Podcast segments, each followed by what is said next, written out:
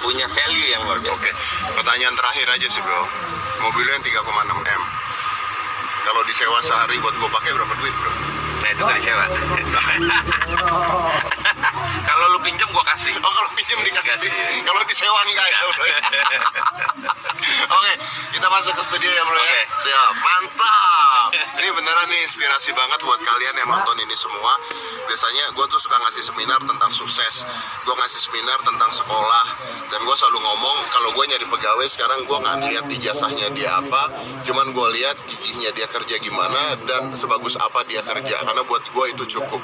Karena buat gue eh, ya gini orang sukses bukan karena ijazah orang sukses karena dia gigih dan dia tidak melupakan eh, masa lalunya dan dia mau membantu orang lain. Buat apa? eh, gua kemarin nonton film Shazam eh, yang superhero itu ada kata-kata yang menarik banget. Ada kata-kata seperti apa?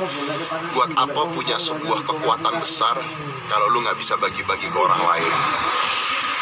jadilah orang sukses untuk bisa berbagi orang banyak Jadilah orang sukses untuk bisa berbagi orang banyak.